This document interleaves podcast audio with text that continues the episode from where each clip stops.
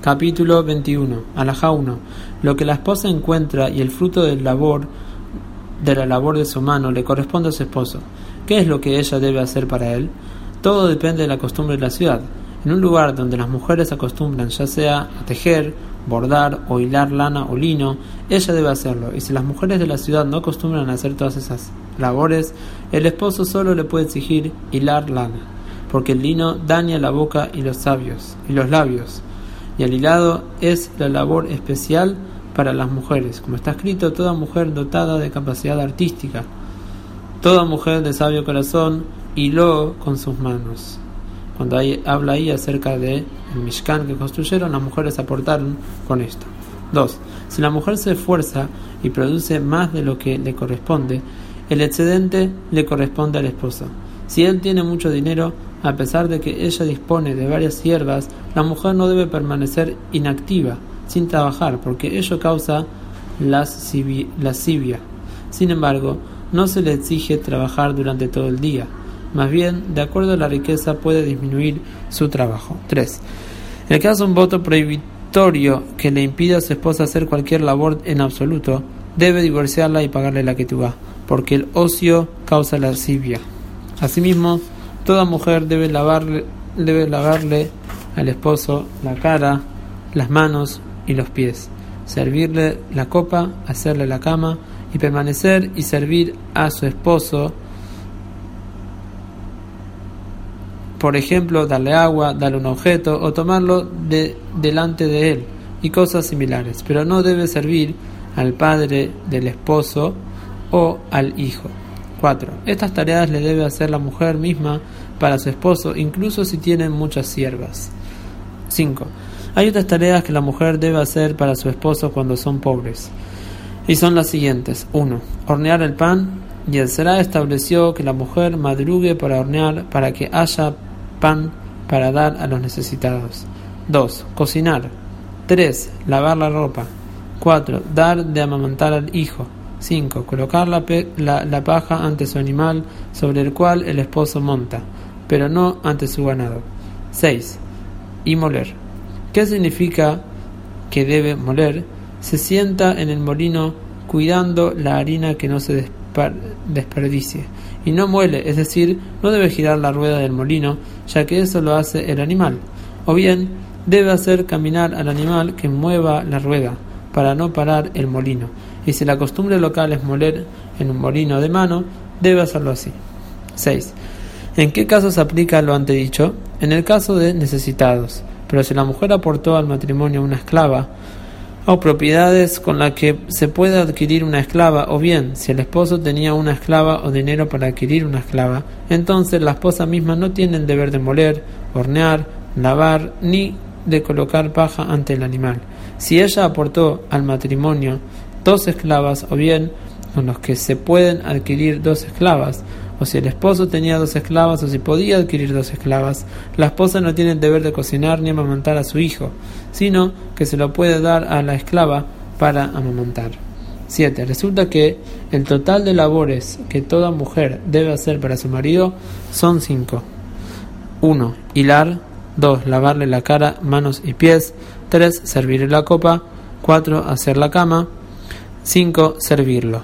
Y las labores que algunas mujeres deben hacer y otras no son 6. 1. Moler. 2. Cocinar. 3. Hornear. 4. Lavar. 5. Amamantar. 6. Colocar paja ante su animal. 8. Todas las tareas que una mujer le debe hacer a su marido las debe realizar también estando ni ya, o sea, en la época que está impura por su menstruación, excepto la de servirle la copa hacer la cama y lavarle la cara, manos y pies. La razón de esta prohibición es un decreto para evitarle pensamientos al esposo que lo lleven a tener una relación íntima con ella en ese momento de impureza que está prohibido. Por lo tanto, cuando está anidad debe hacer la cama cuando el esposo no está presente.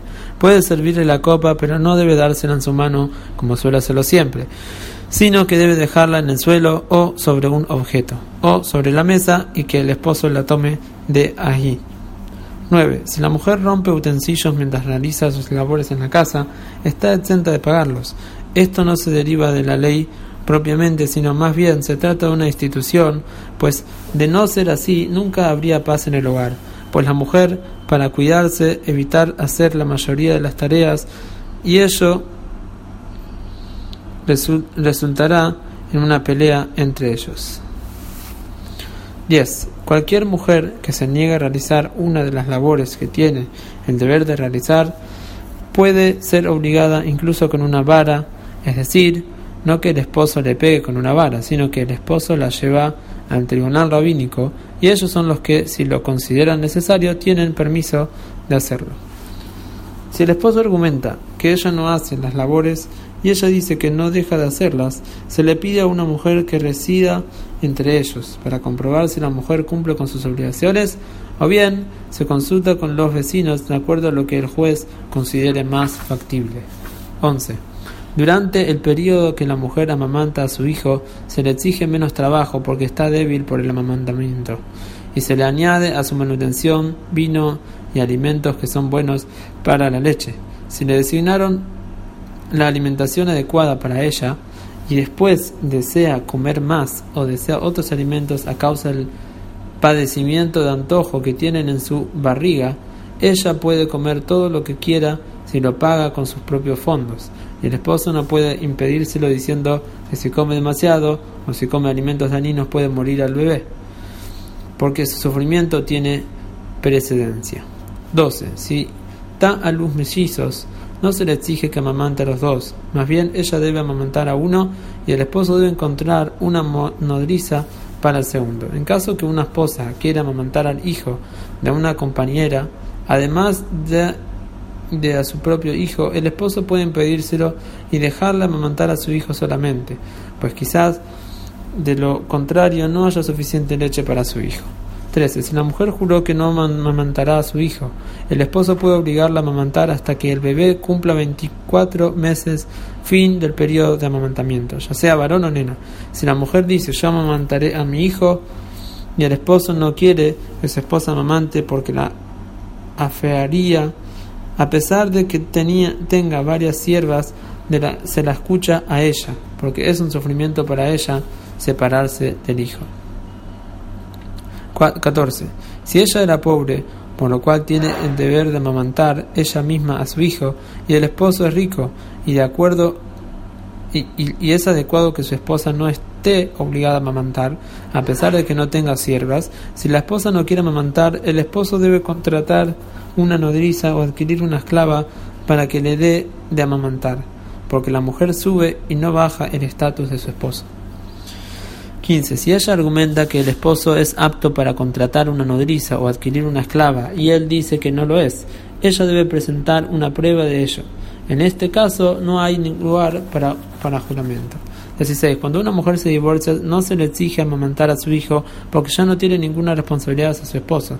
Si ella acepta, el esposo le paga y le ella amamanta. Y si no acepta, le da el hijo y que el esposo se ocupe. ¿Cuándo es válido esto? Cuando no llegó a amamantarlo el tiempo suficiente para que el hijo la reconozca, ya sea por el olor de la madre, etc. Pero si la reconoció, aunque el bebé sea ciego, no se lo debe separar de su madre por el riesgo que implicaría para el bebé. Más bien se le exige a ella que lo amamante cobrando hasta los 24 meses de vida del bebé. 17. A una mujer divorciada no le corresponde que el esposo le dé manutención, incluso si ella amamanta a su hijo. Sin embargo, le debe proveer, además de su paga, por el amamantamiento las cosas que el niño necesita. Se trata de ropa, comida, bebida, unción de aceite, perfume, sustancias curativas, etc. Porque tienen deber de mantener al, niño hasta que cumpla seis años. Pero a una mujer embarazada que se divorcia no le corresponde nada para hasta que dé a luz. Una vez que terminan los 24 meses del amamantamiento y lo desteta, si la divorcia quiere si la divorciada quiere que el hijo se quede con ella, no se lo debe separar de ella hasta que cumpla seis años completos. Más bien se le exige al padre que lo mantenga mientras el niño permanece con su madre. Después de los seis años, el padre tiene derecho a decir si se queda conmigo lo mantendré, pero si se queda con la madre no lo mantendré.